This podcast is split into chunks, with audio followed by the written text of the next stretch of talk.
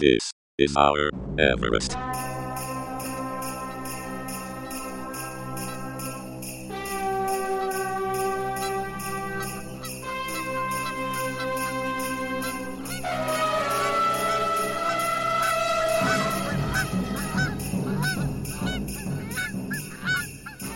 Greetings, culture vultures, and welcome to This Is Our Christmas Everest, the final episode of an advent calendar that has been pinching the skin on your turkey for some time. I've, I've decided that I'm gonna spend because I've got two weeks, or I've had two weeks, or for three weeks actually, nearly it was, and I'm kind of halfway through that now.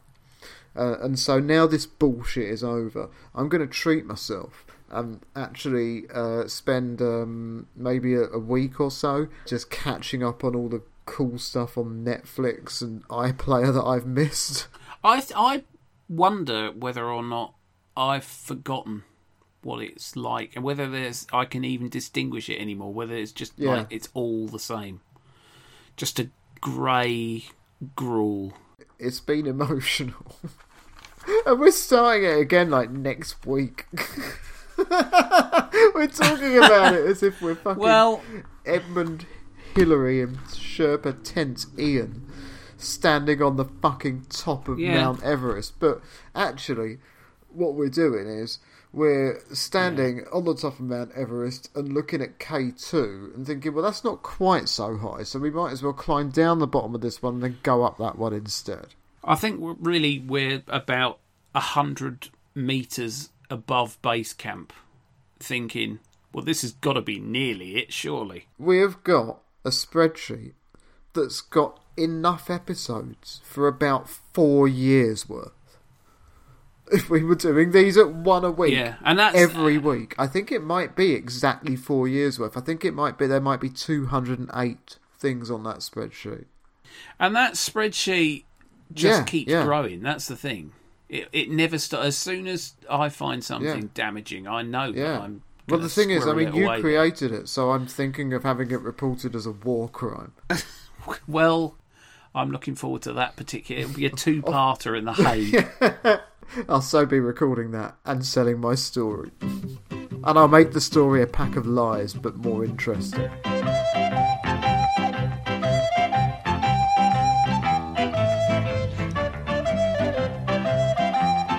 Today's podcast deals with the ultimate in festive television.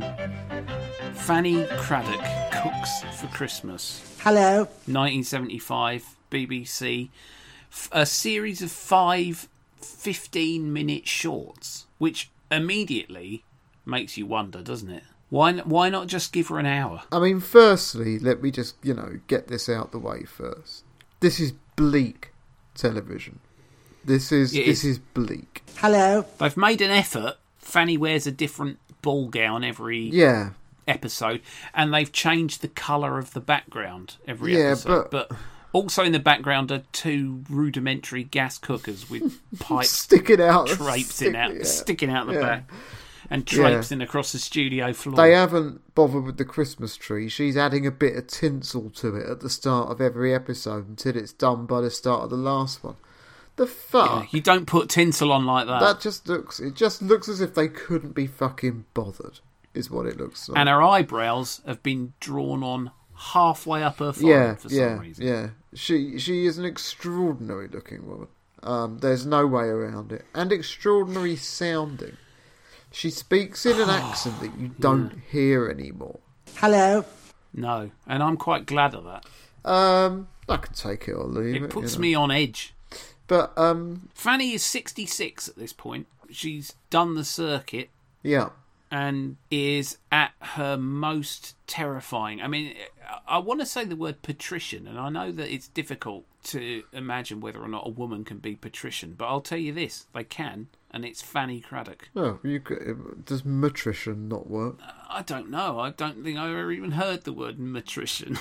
Well, it exists, I think. Uh, I imagine it would. But the point is that in 1975, somebody who was described as matrician didn't have the ultimate bastard power that Fanny Cradock exudes. Yeah, I mean, I guess so. Yeah, I mean, it, the the big disappointment about Fanny Cradock cooks for Christmas is that Johnny's not there. that is a bit Um, because everyone loved Johnny.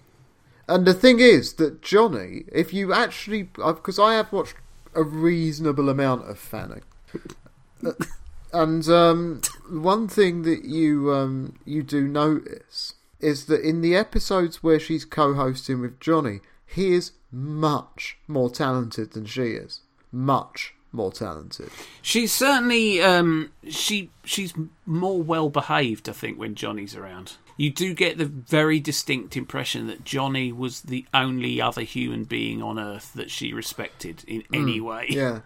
But I mean, instead, she's got this absolutely petrified looking assistant, Sarah. Sarah, Yeah. whose hands are Now, of course- shaking. And What you have to remember about Fanny's assistants is they weren't just up and coming TV producers, you know, doing a bit of gophering, a bit of running. Hmm. These people lived with Fanny Cradock. yeah, They were like living. Essentially, it was a hostage situation. Hmm. And these people, despite this, are still more nervous of Fanny Cradock than anybody else. well, no, I, Which I, think, speaks volumes for how awful she No, I mean, I think there's every possibility that they were they were they were frightened because they were on the television and Well, cooking on the. Because the thing is that I think everybody now understands that there is co- that, that considerable amounts of manipulation go on in food shows. Yes. If no manipulation went on in food shows, cookery programs now would look a lot more like Fanny Cradock Cooks for Christmas.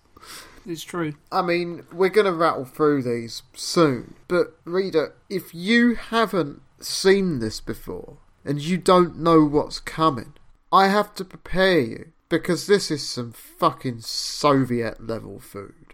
This food is fucking bullshit. And this is being presented like as somewhere getting on towards haute cuisine. Yeah, she's selling it as um as luxurious a Christmas as the common man could actually Yeah, well, you know, yeah. given, given the terrible the terrible state of the country Yeah. at the moment, which is something that she refers to in a number of oblique ways throughout the series. Yeah, she does keep she does keep coming back to that, which is hardly surprising.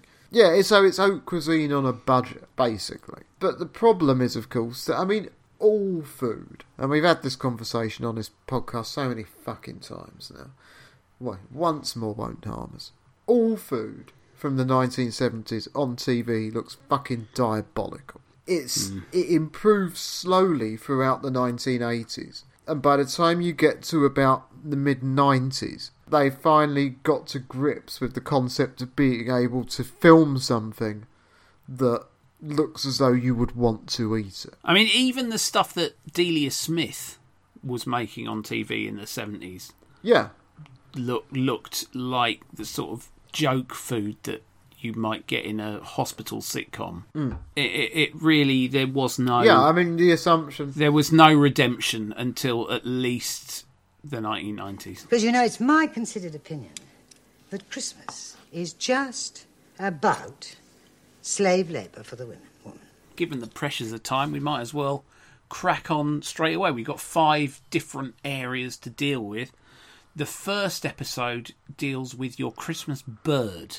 Yeah, Up for discussion are turkeys, geese, ducks, and chickens. well, she ain't got very long. Each one of these birds suffers indignities that this is one of the very few programs we've watched at the same time. Yep, simulcast. And you said you were toying with veganism at certain It was the nearest I've come in my life to turning vegan. It was disgusting. And like I say, you know, layering indignity upon indignity. First mm-hmm. of all, she like yoinks its skin up, separates it from the rest of it, and gets her hands underneath it and fills it with butter. Then she shoves a load of mushrooms in there and she- uh, slices of gammon. and slices of gammon. Then she goes back at it with a knife again, like it's like she thinks it's not quite dead yet. and then uh, you know, and, the, and this is building up and building up, and every time you're going, oh no, oh god, and then she gets Yeah. a fucking icing bag, like she's going to do a cake, except it's full of stuffing. Shoves Yeah. it up its arse, and off we go. Fills it up, you know, starts coming out its nose. I mean, incidentally, there is no question of, oh, how do you um, retruss the turkey after you've stuffed it? Don't retruss the turkey. It's tr- things are trussed for selling, not cooking. Yeah, yeah, yeah. No, and You and maniac. and it's another common theme throughout the series, so I might as well just quickly address it now. She ain't washing her fucking hands, the filthy mare. Christ almighty, it's disgusting. She's handling three or four different types of raw poultry and is not Yeah. washing her hands between each use. It's fucking disgusting. Well, it's not. It's not a big problem until she carves a chicken at the end. Well, She demonstrates how to carve the chicken, but it is an absolutely, achingly, stupendously pointless demonstration. yes. Because the chicken that she's carving is obviously at fridge temperature Yeah. and therefore has virtually none of the properties of a chicken that's just come out of the oven. Yeah, I mean, it, it would be almost impossible to do Well, what she it was because you have to kind of grip it, you know. Yeah, let's not forget that by the time she's cutting the breast apart with secateurs, Yeah, she is holding, she is physically holding the chicken for minutes at a time Yeah, with yeah. her presumably absolutely crawling with bacteria unwashed yeah, hands. yeah. It's uh, it's just no part It's- of it is a, is appealing in the slightest. But I mean, the thing is that in the entire series, the entire series, she did not cook a single thing that I would fucking cross the road to eat. Not one. Yeah, I mean, even the the chicken and the turkey, she made questionable by stuffing mushrooms in everything. Why'd you have to stuff mushrooms, up in it stuff? And just, I mean, I don't object to the idea of that in principle. You know, I, unlike a lot of people, I'm a fan of the mushroom. What I don't understand is why she had to go about it with such vigour. But yeah, by the time that turkey was ready for the oven, it looked like a volcanic rock. By the time she finished with that turkey, that turkey needed a cigarette. That's the bird. Let's let's move on. The next step along this hellish path is the Christmas pudding episode. Ah, well, this is my favourite episode. Well, I'm not surprised because earlier in this series you spoke about Christmas pudding and the fact that it, that it never looks like a Christmas pudding in a cartoon. Well, Fanny has obviously listened to you Yeah, and she's bringing back the old round traditional Christmas pudding shape and she's doing it courtesy of a specially adapted sieve yeah. and a big pile of greased up wax paper. Yeah, I mean it's it's my favourite episode because that Christmas pudding story and the Christmas pudding thing is is is something that I kind of love a little bit in my family, in my extended family, and. Uh, I've been very isolated from them this year, so to have the opportunity to, you know, think about them and think about that is is is, is not an unpleasant feeling for me. So, to that extent, it's it's good. To that extent, I'm I'm pleased. Um, but the Christmas pudding looks inedible. She boils it for fourteen hours, Uh, yeah. ten hours, and then another four on the day. Fuck that shit. Just go to M&S. Fuck's sake. It's only, a, it's only a twenty minute walk from here. Just Let's just, not forget that she, uh, when she decorates it, uses a sprig of holly that she's been keeping in an old potato. Yeah, she, there's, a, there's a bit of the Jack Hargreaves about that, isn't there? She's made brandy butter because this is No, 1975. no, no, is don't even get me fucking started on this brandy butter. I am so angry about this brandy butter. What sort of person makes brandy butter and then colours it green? And, be what, and then pipes it into a cone and flecks it with angelica and nuts. It looks so disgusting. It, it, it actually, it, it really does look so disgusting. I can't think. It looks like very light green, squirty cream that's just been squirted straight out of a can into a Yeah. tall glass and then covered in dolly mixture. It looks like what happens when the Grinch's dog has a shit. It just looks so disgusting. It looks awful. Speaking of which, Fanny's mum's trifle. Well, yeah.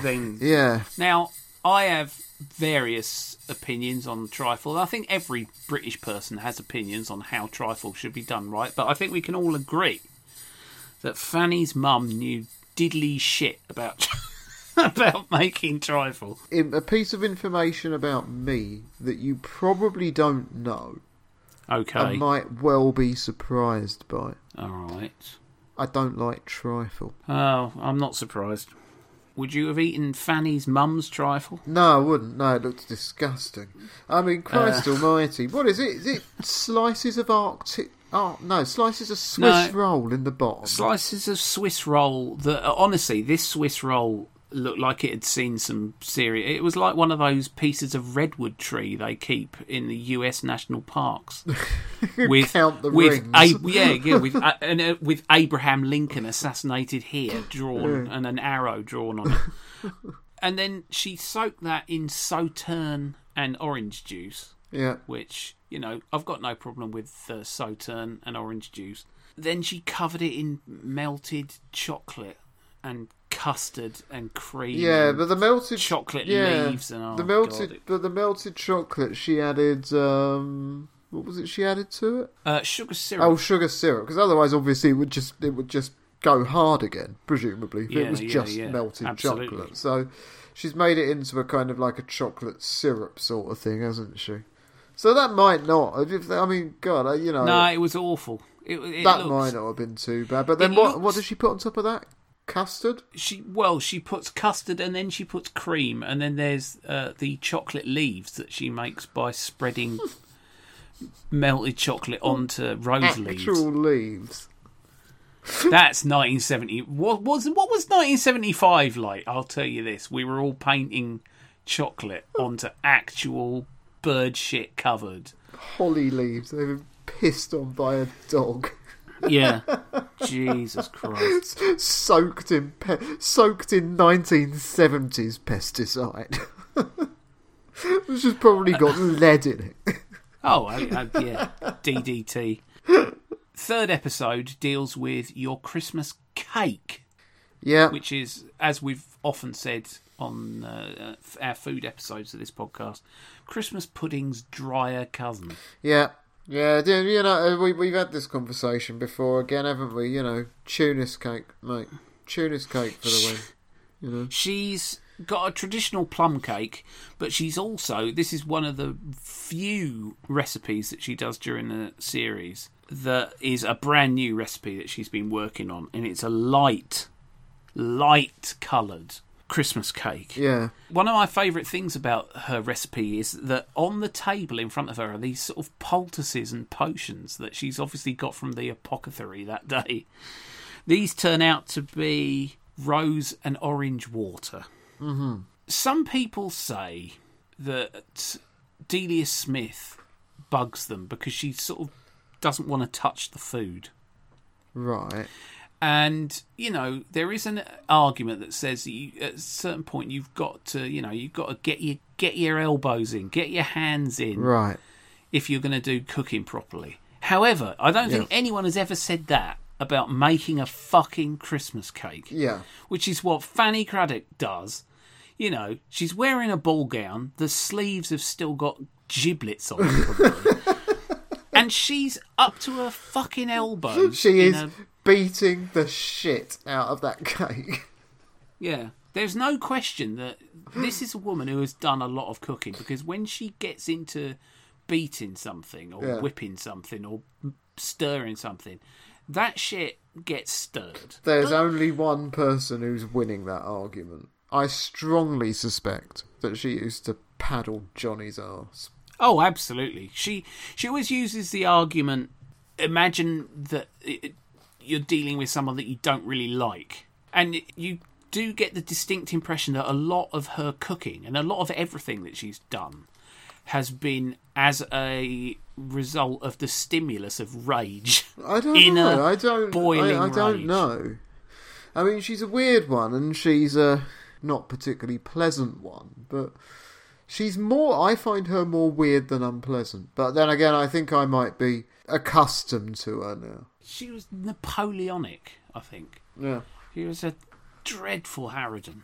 But anyway, It- Interestingly, th- this is the episode in which that carefully manicured TV persona nearly slips. And then you dump that into there. That. One bit on the table, Sarah. But that's not bad, is it? That's it. And a filthy hand. Would you take that for me, darling? Thank you very much. Now you bang that down. No! Bang that. Sorry for that noise.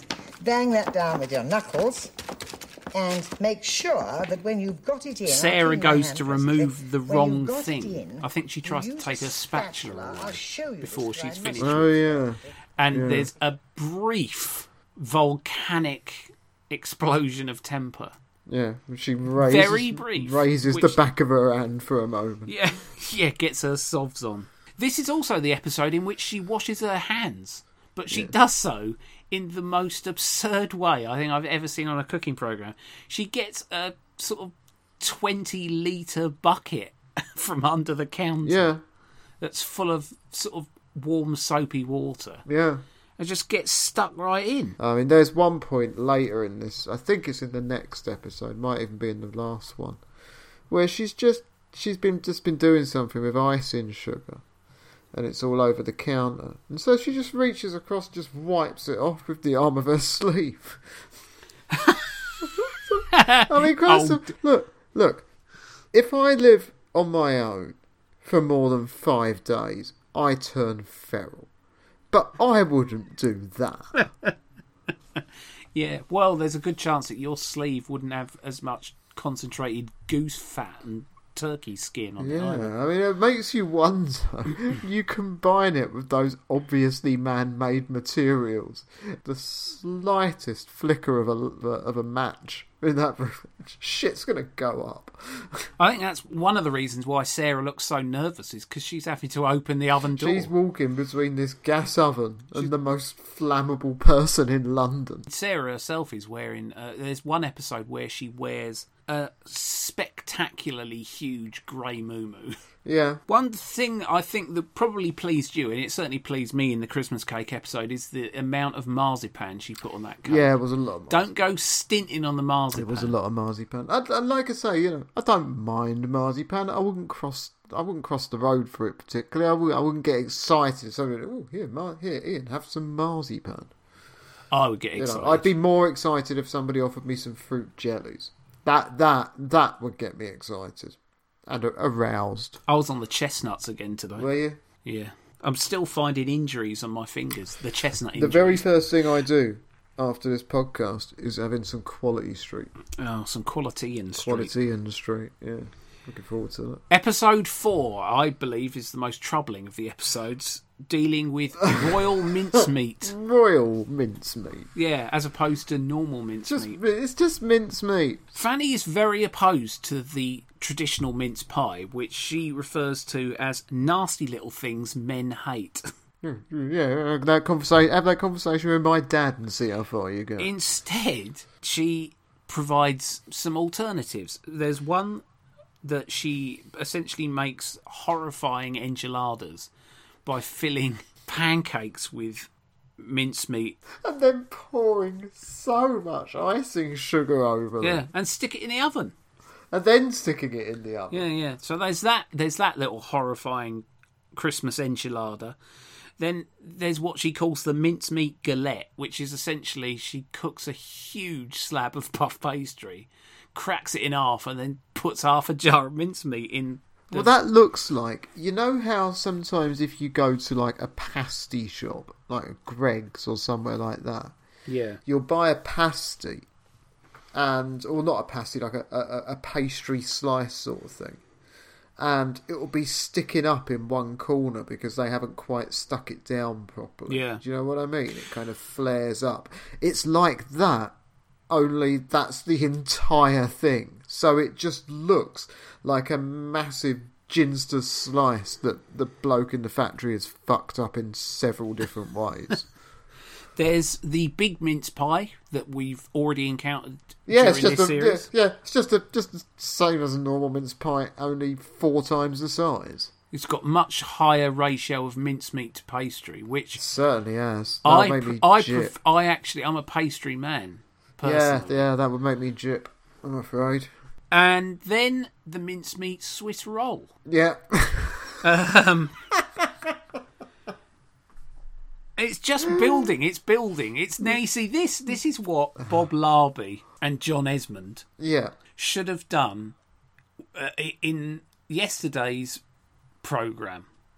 This is how to Please, sir. yeah. This is how to build tension. Because I'm by now, I'm thinking, what else can she possibly What, do what with could you- mincemeat? what- yeah, yeah. The mincemeat omelette, ladies and gentlemen. There's a school of thought in France which says that if an omelette looks perfect, it doesn't taste perfect. So I never am quite sure whether I agree with it or not. Now then, over with that chap. Up with the flame again. Seal those two edges together partially. At that flame.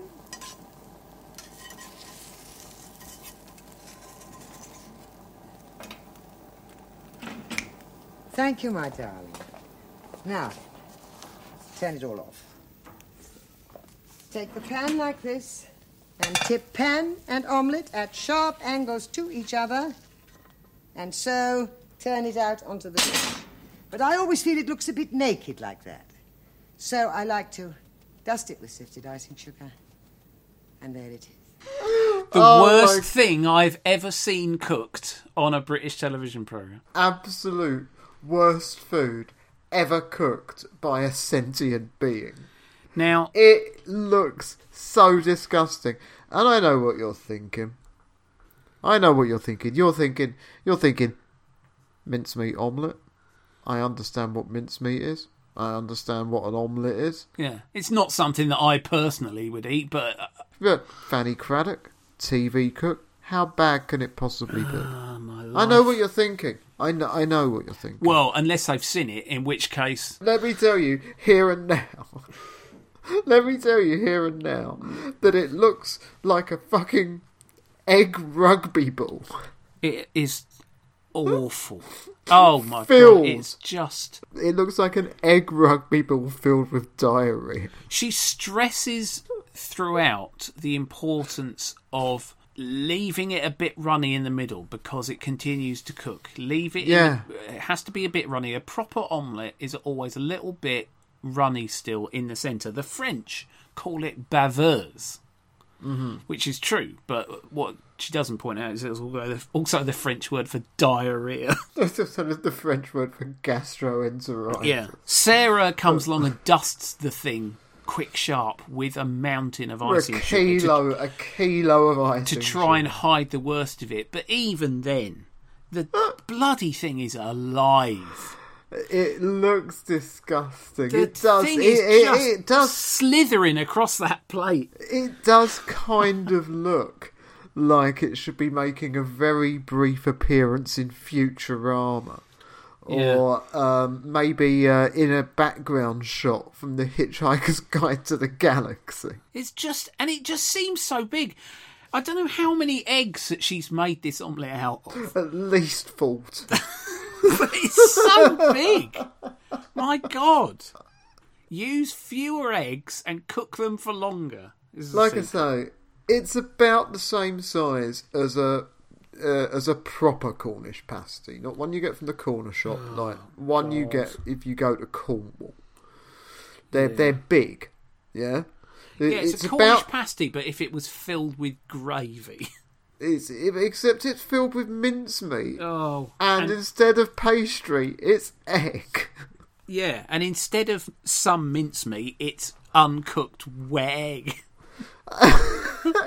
I mean, I mean, okay, I can kind of, um, you know, I understand the concept of a filled omelette.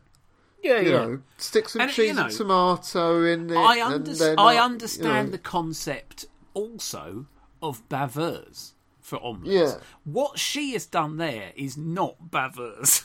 what she's that- done. if it has a name, is a bucket of raw eggs. it is. It's so gross, and it's and it just looks so unappealing in every way. And the thing is that by the time, every time I see this, I end up just about crying with laughter by this point. And um, and I've come to the conclusion, having watched it now five or six times, because I do watch this this entire series at least once every Christmas. Got to be done. Um, I've reached the conclusion that they're putting so much icing sugar on it because they're trying to destroy the evidence. I, no, I, I think that that is the only conclusion. I haven't looked it up. Maybe 1975 was a white Christmas as well. And they're just covering it in icing sugar so they can chuck it out the window. And may I say, how much I admire the housewives of Britain in these appalling present conditions for their courage in trying to give their families another super Christmas. The final episode deals with Petit Four, but Yeah. actually, this episode would probably have been better called Choux Pastry because she's not interested in any Petit Four that isn't a choux pastry. She hammers her way, makes a huge batch of choux pastry, then demonstrates how you can pipe it out and prod it and reshape it. Again, a bit disgusting. At the same time, I mean, some decent. There's some decent advice. You can tell that she's made a good choux pastry Yeah. by looking at the dough. We, I mean, Oh, you, ca- yeah, you yeah. can't tell that she's made a good choux pastry by looking at the finished results, particularly because she's burnt the shit out of them. Yeah, there they're burnt. Uh, You know, I just watched it. First time I saw it, I was like, she's making chocolate eclairs. Has she already put the chocolate on those before she put them in the oven? oh, She- no, no, no, no, she's burnt them. And then just carries on regardless. It was all eclairs of the French style, which is basically half uh, creme patissiere and half cream put in a thing. Mm-hmm. And then eaten with a shrug of disdain whilst reading The Phenomenology of Perception by Maurice Merleau Ponty. that is how the French do it. See, I was gonna, I would have said just Paris Match. Oh well, they, yeah, they they read that too, but only keep- after they finished reading Derrida and The Plague by Camus. yeah. But anyway, back to Fanny. Yeah, that's that's the the Petit Fours episode. I think is the shortest, and it's the one that slips by you the most. I mean, there's some quite confrontational remarks vis-a-vis choux pastry and doing it correctly. Yeah, But that seems to be a dialogue that's going on entirely within her own head. yeah. It feels like a bit of an afterthought. This effort. It feels like a bit of an afterthought because you're still reeling, frankly, from Royal Mincemeat. I mean, that egg rugby ball is um that's a serious finale right then. it is a series finale. It's a mic it's a mic drop It- well, right into the middle of the I think you drop it everything. explodes and you get covered in raw egg. anyone anyone who tried to eat that that certainly be the last thing they ever did a lot of this uh, all of this program in fact uh, not a lot of it all of it is heavily predicated on buying the book the booklet Entirely predicated on buying a booklet. In fact, she doesn't actually hardly cook a single thing throughout the entire series. And she the certainly did primary cook those fucking eggs Yeah, the primary function of this program seems to be that she's she's had this book out, yeah and now she's just going to show you the stuff that she cooked in it. yeah And if you've got the book, well, why haven't you got the book? Buy the fucking book. because you're not going to learn how to do it because we're not going to give you weights we're not going to give you measures we're not going to give you times. Yeah, we're just going to show you the finished horrifying results. Yeah, or the very very beginning of the end, god as it. was for that poor turkey. But um, what was your festive highlight of this festive extravaganza? my festive highlight is is I think we all know the answer to this. Oh, but it, there's so many things that it could be. You're going to need to be very specific. It's got to be the Egby Ball. The egg people. Yeah, it's as a piece of TV, filled with mincemeat. as a piece of television, it's burnt into my psyche like few Yeah. other pieces of television. Happy fucking Christmas. that's my Yeah. festive. That's my festive moment. Go Yeah. fuck yourself.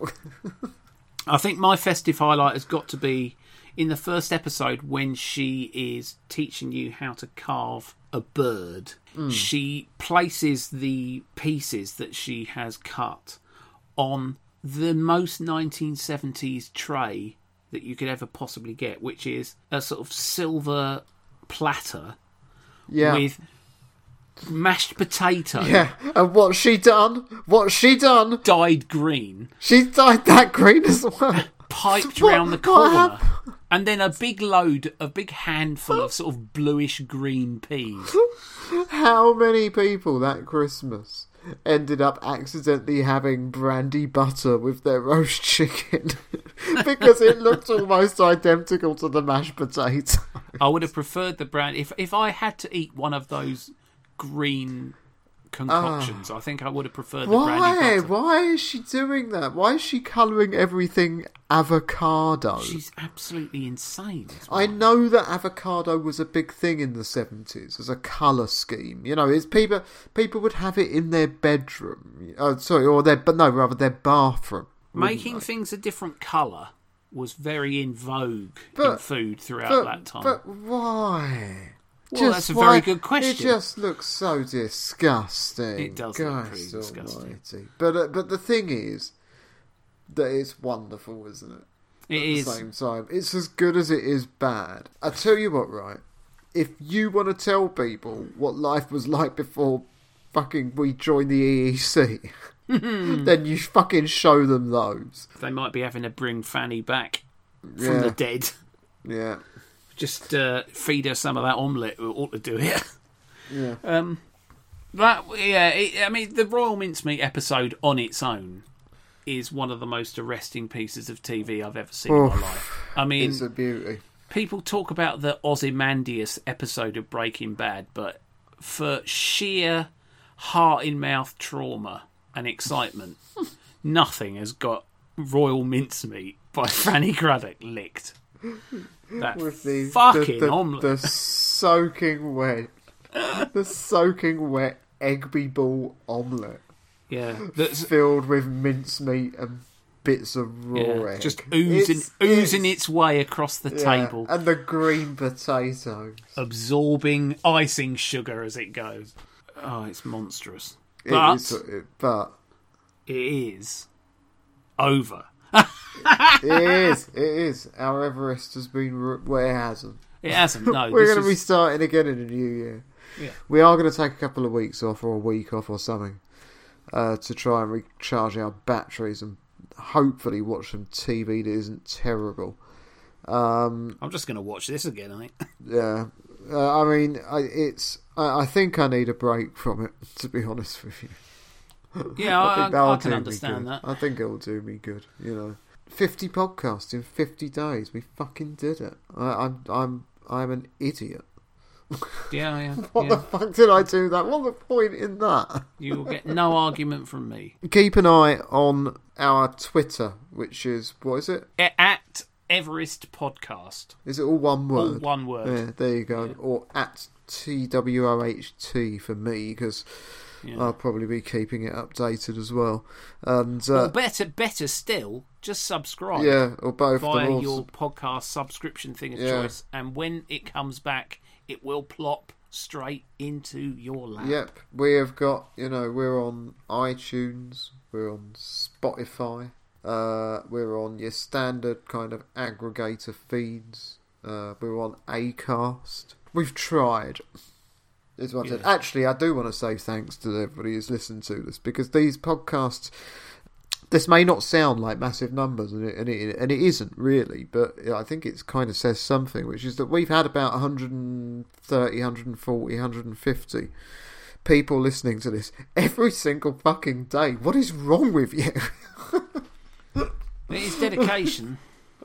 Um, but you know, thanks, thanks for listening along, and we hope you enjoyed it. And we will be back, and I think that they'll be a bit longer uh, in the new year, and we'll do them weekly. And I think we're going to get some guests in as well, so that will be All of these things yeah. are definitely so. Uh, so that'll be that'll be funsies.